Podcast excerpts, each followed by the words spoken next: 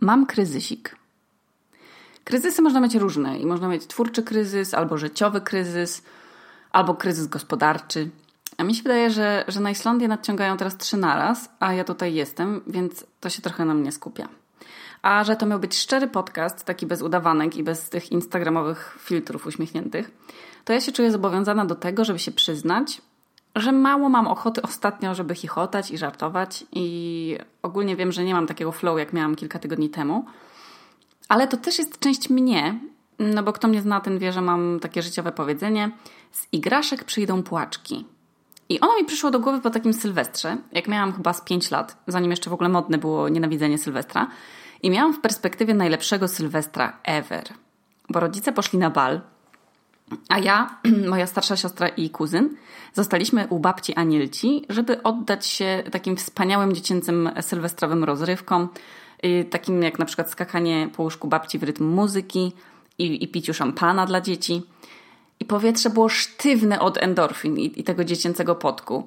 I bąbelki nam bąblowały w brzuchach i w telewizji leciał kabaret, a babcia robiła pizzę. Ty wiecie, taką pizzę przez 2C, gdzie ona jest na drożdżowym cieście i ma tylko pieczarki i ser.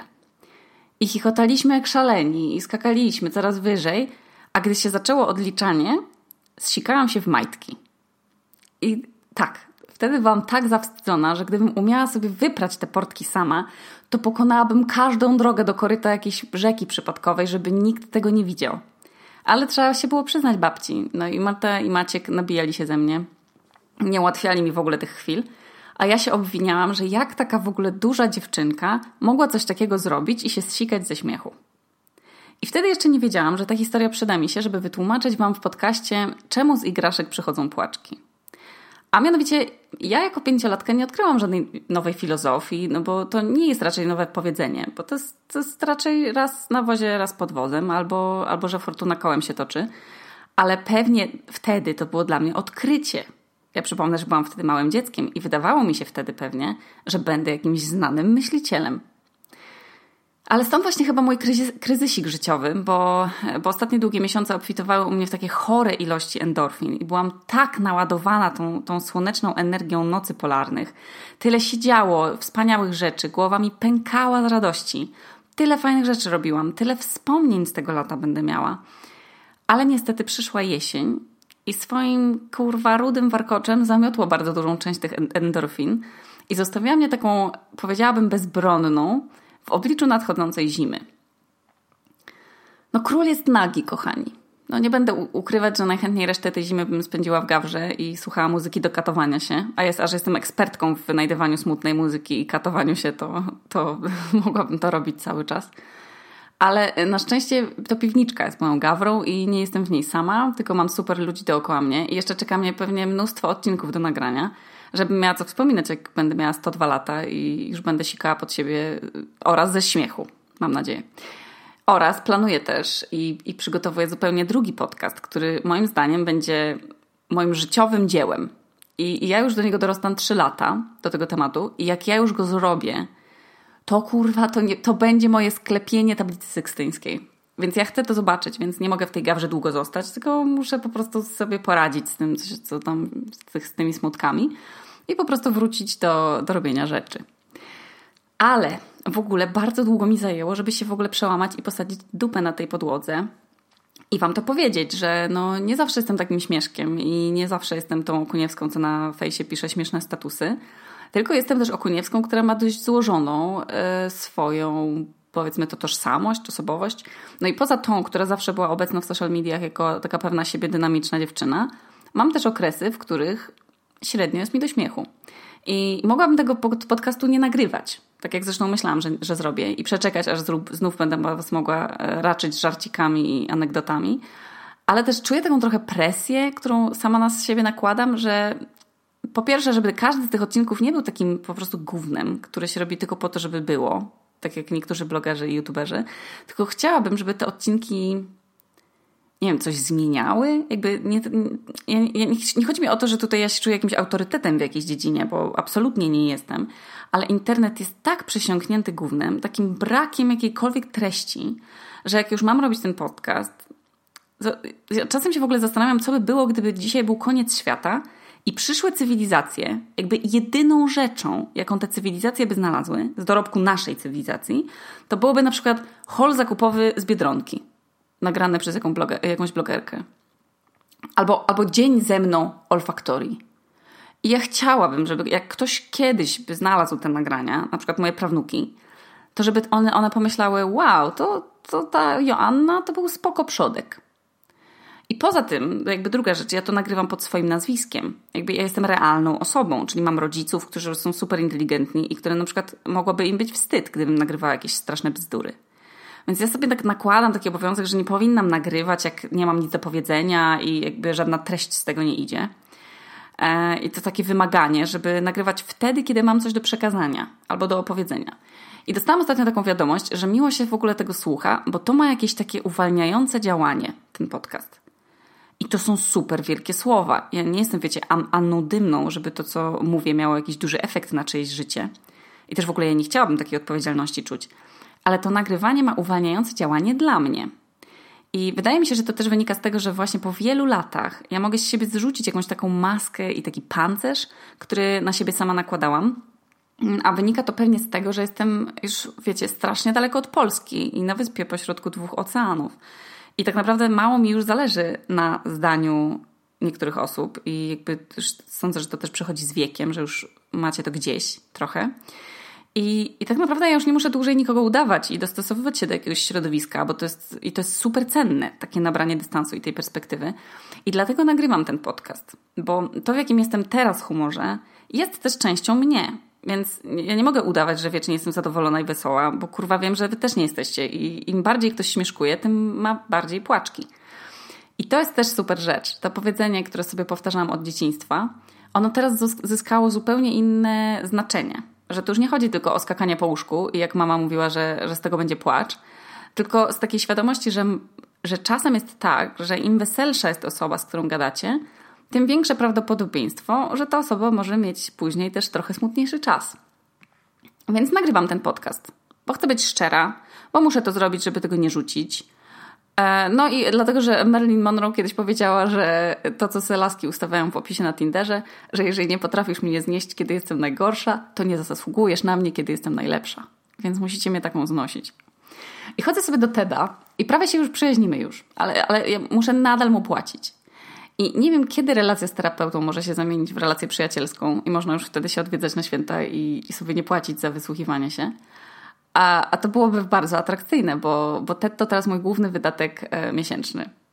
I TED kazał mi wypisać różne rzeczy, które w sobie kocham i za co mogłabym siebie kochać, gdybym była swoją przyjaciółką. I ja się oczywiście mu zaśmiałam w twarz, no bo to jest jakby taka metoda Paulo Coelho psychologii. Albo eksperyment DAF, to, to, to jest tak, jakbym miała nagle przed sobą Beatę Pawlikowską psychoterapii. A to jest przecież to jest TED, a on jest najlepszym terapeutą, więc, więc no przysięgam, no, myślałam, że padnę. No ale wtedy uznałam, że przecież płacę za to. No i nie będę mu teraz tłumaczyć po angielsku, kim jest Beata Pawlikowska. No więc wymieniłam te cechy, że tam lubię się za to, że jestem lojalna, że się troszczę o ludzi, że autentycznie zależy mi na szczęściu bliskich, że mam otwartą głowę na świat. No i oczywiście mogłabym Wam teraz opowiadać o tym, jaka jestem wspaniała, ale oczywiście nie jestem i na końcu się popłakałam, bo doszłam do tego, że jestem straszną kłamczuchą przede wszystkim, bo mówię to, co Ted by chciał usłyszeć. A ja się wcale nie uważam za taką.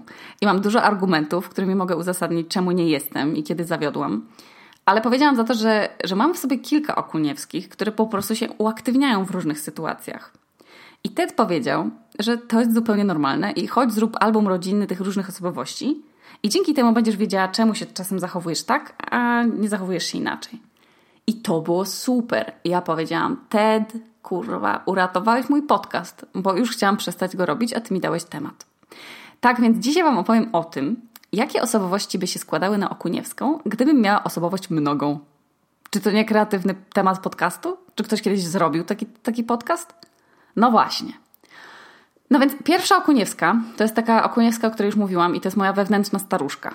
I wszyscy mówią o tym, żeby znaleźć swoje inner child, a ja mam inner granny i ona jest obecna cały czas. Ona zawsze. To jest Bożena Okuniewska.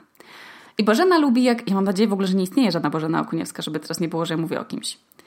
Bożena lubi jak na przykład nie jest za głośno, jak w filmach nie ma wybuchów, jak ludzie są dla siebie dobrzy, jak na przykład ludzie w kinie oglądają film, a nie kurwa chrupią chipsami. Bożena lubi się wysypiać, więc w ogóle lubi spać w korkach do uszu, żeby nic jej nie obudziło.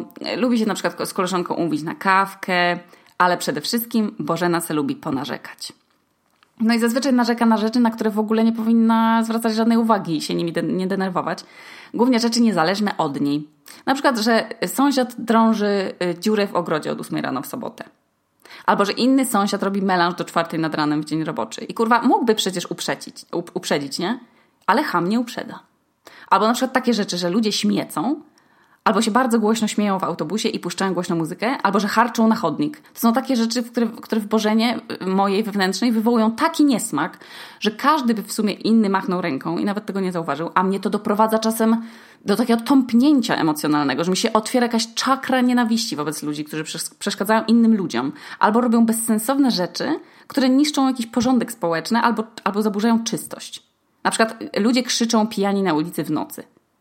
Boże, bo Bożena jest naprawdę najgorsza. Jak ja mam PMS i ona wtedy wychodzi i gada i narzeka. I mi, ja współczuję wtedy Amadeuszowi i ja sobie też współczuję, bo ja mam jej tak dość, że autentycznie by ją z siebie z chęcią wykopała, a nie mam jak, bo to ja. Czajcie to najgorsze uczucie, jak musicie ze sobą spędzać każdą chwilę? Horror. Ale Bożena jest tutaj, już na Islandii jakby nie ma takich zachowań, jakby mało ludzi harczy na chodnik. Albo mało ludzi krzyczy w nocy, nie? Więc Bożena tutaj troszeczkę jest ugłaskana. Więc to jest dobre, to była dobra zmiana. I druga z moich osobowości, nazwijmy ją Pamelka Okuniewska, to bardzo rzadko daje jej dojść do głosu i w sumie robię to zawsze celowo. I robię to wtedy, kiedy jest mi potrzebna trochę. Pamelka jest taką stereotypową blondynką z siłowni. Ja lubię z siebie czasem zrobić taką idiotkę, udać, że czegoś nie wiem, żeby tam na przykład osoba, z którą ja rozmawiam, która wie, to żeby ona mi mogła pokazać, że wie, żeby dać jej satysfakcję. Albo że opowiem coś głupiego, żeby rozładować atmosferę między ludźmi, których nie znam. I ten, kto ze mną obcował, ten wie, że ja lubię czasem Pamelkę dopuścić do głosu i ona jest w sumie niegroźna, a wręcz w sumie, no mówię, no jest, jest też pomocna. Tak jak kogoś dobrze nie znam i chcę go przetestować trochę. I w sumie nie wiem, co jeszcze mogę powiedzieć o Pamelce, ale na przykład Pamelka jest największą fanką na wspólnej. I uważam też co więcej, że, że ludzie, że każdy z Was w sumie ma taką wewnętrzną Pamelkę, która się ujawia w nerwowych sytuacjach. I myślę, że to jest fajna, fajna osoba. I przeciwieństwem Pamelki jest moja ulubiona chyba postać. Jest to intelektualista Błażej. On ma jakieś 17 lat i chciałby grać w zespole, ale nie umie grać na żadnym instrumencie, ale też się nie nauczy grać, no bo wtedy by musiał przestać nad sobą się użalać, że nie ma zespołu. Jakby on bardzo... Um, on bardzo dużo czyta, dużo pisze, pisze do szuflady, bo uważa, że świat jeszcze nie jest gotowy na Błażeja, ale tak naprawdę to się oczywiście po prostu boi, że mu ktoś wytknie, że jest głupi i nic nie wie. E, no bo ma 17 lat na Boga, no więc on się strasznie boi krytyki. Jak każdy nastolatek. On jest trochę emo, a trochę takim kujonem humanistą. I Błażej jest super. Ja mu się wydaje, że on już jest dorosły, bo czyta sobie mądre książki i ogląda filmy Czarmusza i ma strasznie otwarte oczy na ludzi, w ogóle na wszystko, co, mu tam, co go otacza. I to, co mi się super w nim podoba, to jest to, że on jest sentymentalny, no bo ma masę wspomnień, takich map myślowych i to, że jest wrażliwy. I dzięki tej wrażliwości strasznie dostaje wiecznie po dupie, ale też gdyby nie był wrażliwy, to by nie pakował się w te różne sytuacje, w których dostaje po dupie, ale one jednak są ciekawe. To są takie wspaniałe momenty, fajne. I myślę, że Błażej jest właśnie moją ulubioną postacią, bo on bez kitu z roku na rok pozwala mi się strasznie dużo o sobie dowiadywać i to on jest odpowiedzialny za wszystkie moje duże decyzje w życiu. I bardzo czekam na to, kim będzie Błażej za 10 lat. I myślę, że Ted już wie, ale mi nie mówi żebym mu, bo chyba po to, żebym mu płaciła. W ogóle teraz sobie myślę, że jak ktoś zaczyna słuchanie tego kanału od tego odcinka, bo przecież on jest lokowany najwyżej, to jak to ten ktoś sobie myśli, kurwa, jaki Ted? Kim jest Błażej? W ogóle co to za Pamela? Co to za serial ta dziewczyna opowiada? No horror. Ale nieważne. Kolejna wspaniała osobowość, o której pomyślałam, jest, to jest Bogusia. I Bogusia jest związana z moją troską o wszystkich i o wszystko. Więc ja na przykład jak ktoś ma operację, to ja się przejmę tą operacją bardziej niż swoją i na przykład na swoją nie pójdę. Wszystko, jak jestem Bogusią, to wszystko mnie potrafi zniekształcić. Na przykład fundacja zajmująca się pomocą bezdomnym, czyli Fundacja Daj Herbatę. Albo przykład, y, na przykład Stowarzyszenie Mali Bracia Ubogich, co na seniorów y, zbierają na te wigilie. Wszystkich jest mi żal. Jest mi żal psów, jest mi żal samotnych seniorów, kombatantów, żal mi lekarzy, którym się nie płaci, żal mi w ogóle. Ja, wiem, że nie ma sprawiedliwości na świecie, ale ja tak się nie godzę, będąc Bogusią w to, że żal mi niepełnosprawnych. Ja bym wszystkie problemy w ogóle chciała rozwiązać, tak jak no, głód na świecie. Przecież to totalnie by się dało rozwiązać, ale to politycznie się to nie opłaca, więc ja się nie godzę na to i się tak nakręcam i wewnętrznie czuję taką niemoc i bezsilność i mnie to dobija. I Bogusia się bardzo dużo zamartwia i się martwi o bliskich ludzi, martwi się o przyszłość, martwi się o to, czy przyjdzie kryzys, czy nie będzie jakiejś plagi, czy, czy ja podejmuję dobre decyzje, czy te decyzje nikogo nie ranią. Jakby Bogusia z kłębkiem nerwów o wszystko i o wszystkich, ale wynika to, wydaje mi się, że tylko z, z jakichś dobrych takich intencji. No i też z naiwności. I ostatnia po, e, postać, chociaż nie, to przedostatnia chyba, którą wyselekcjonowałam, która jest w 100% mną, a jak uważam na przykład, że Pamelka i Bogusia ma każdy, a to Janusza, wędkarza mam tylko ja. Jakby nie znam drugiej takiej osoby. Janusz to jest wędkarz, który nie lubi zbędnych rzeczy. On chciałby mieć taką skrzyneczkę pełną tych wszystkich wabików, tych, tych, ale on tak trochę, trochę żal mu hajsu na to wszystko. Więc on tak zrobi, zrobi coś, tam zakrętki, coś tam sobie zrobi, wiecie, z kapsla od piwa, ten, to w ogóle nie działa. Jakby on, on powinien wydać ten hajs na te przynęty i na te wabiki, te inne tam, wiecie. Ale jemu jest szkoda tego hajsu, więc on tego nie robi i się denerwuje. I ludzie, zanim ja coś kupię, to ja się 100 lat nad tym będę zastanawiać, czy to na pewno jest mi potrzebne, czy ja będę tego używać, a co jak nie będę, a czy to nie jest za drogie, a może ja mogę to kupić taniej, a jak nie mogę, to, to w takim razie, czy ja na pewno chcę wydać pieniądze na to, bo może ja jakby, może lepiej te pieniądze odłożyć na wakacje, albo na emeryturę, albo na coś fajniejszego. Że ja jako Janusz, ja nie mam, paje, ja nie mam pojęcia, jak ludzie mogą wydać 7 tysięcy złotych na kurwa iPhone'a. W ogóle nie wchodźcie ze mną w dyskusję, żeby to uzasadniać. To już jest Bożena, tu się wita Bożena. Ja nie mogę tego pojąć. To jest 7 tysięcy złotych na telefon, w którym nie możecie kurwa ustawić własnego dzwonka. A Messenger na przykład nie ma takiego bombla jak w Androidzie, że możecie kliknąć w osobę i jednocześnie prowadzić 8 konwersacji oraz obrabiać sobie zdjęcia na Instagramie. Co to jest za pomysł, że kupujecie telefon o wartości dwóch jeżdżących samochodów. Dodatkowo jeszcze, kurwa, ludzie biorą na to kredyt. Bo jeszcze rozumiem, jeżeli ktoś zarabia 30 tysięcy miesięcznie i te 7, to nawet nie zauważy. Ale ludzie biorą to na kredyt, na raty. Na przykład Janusz nigdy, nigdy na przykład w życiu nie weźmie kredytu, bo jakby wziął kredyt na mieszkanie, to by po nocach nie spał. Janusz ma takie powiedzenie, jak się nie ma miedzi, to się w domu siedzi. Czyli nie masz, nie wydawaj.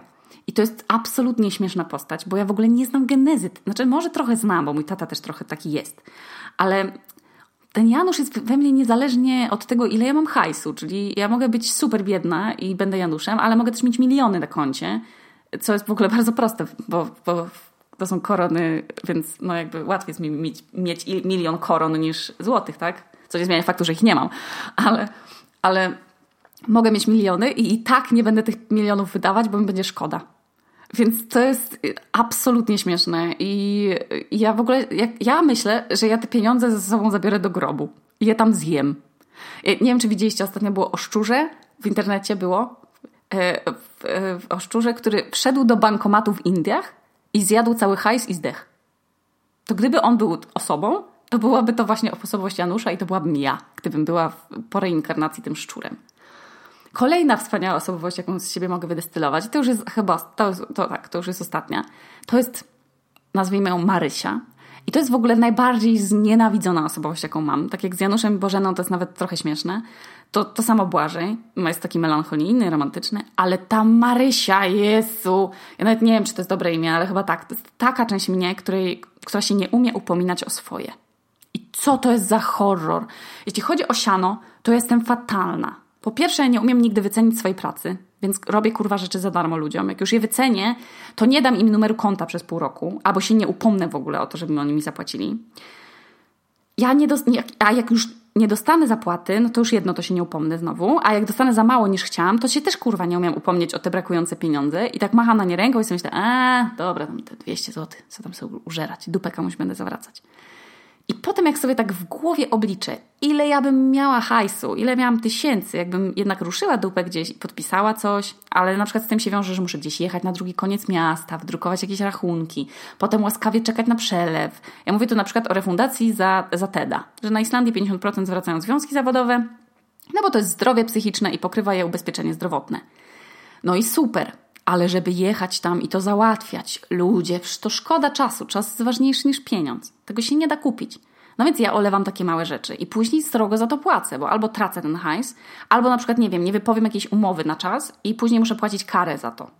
I to, to samo z ZX-em, czyli że dostajecie hajs za reklamy, które zrobiliście. Na przykład reklamy telewizyjne. To jest miły hajs, ale tam trzeba jechać się zapisywać. Jakieś płyty z tymi reklamami trzeba skompletować, podpisy od tych wszystkich ludzi, którzy z wami też nad tym pracowali. Przecież jak ta reklama była dwa lata temu albo rok, to już nie będę zganiać za tymi ludźmi po tych wszystkich krajach, w których oni się teraz rozjechali.